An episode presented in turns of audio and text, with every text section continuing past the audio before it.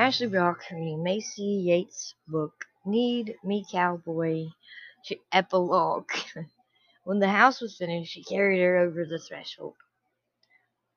You're only supposed to do that with your wife, she pointed out.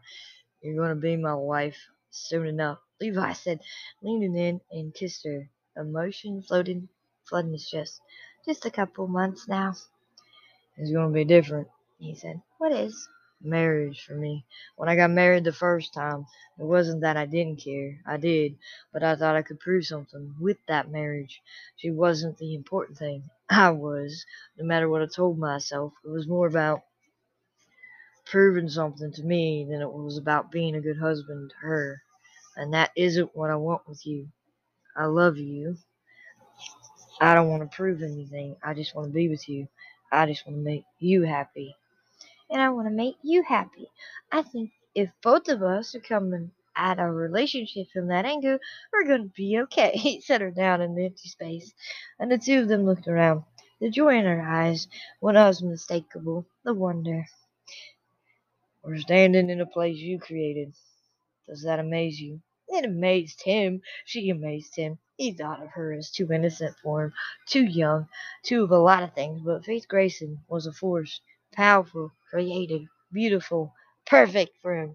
She ducked her head, color flooded her cheeks. It kind of does, even though I've made a lot of buildings. Now, I've never made one for me. You did this for me. I never asked you if that bothered you. Why would it bother me? We talked about this. you haven't had a chance to design your own house yet. she looked down at her hands and then back up at him sincerely shining from her brown eyes. Sincerity shining from her brown eyes. You know, I've always thought of a lot about homes. Of course I did. How can I not? In my line of work. But I always felt like home was the place where you grew up. I never thought any place could feel like home, to be more than my parents' house. Took my first steps there. I cried over tests. I was stressed about college missions in my little bed. I had every holiday, endless family discussions around the dinner table. I never thought any place, even if it was custom built for me, could ever feel more like home than there. I was wrong, though. Oh? She took a step toward him, pressing her fingers to his chest. This is home.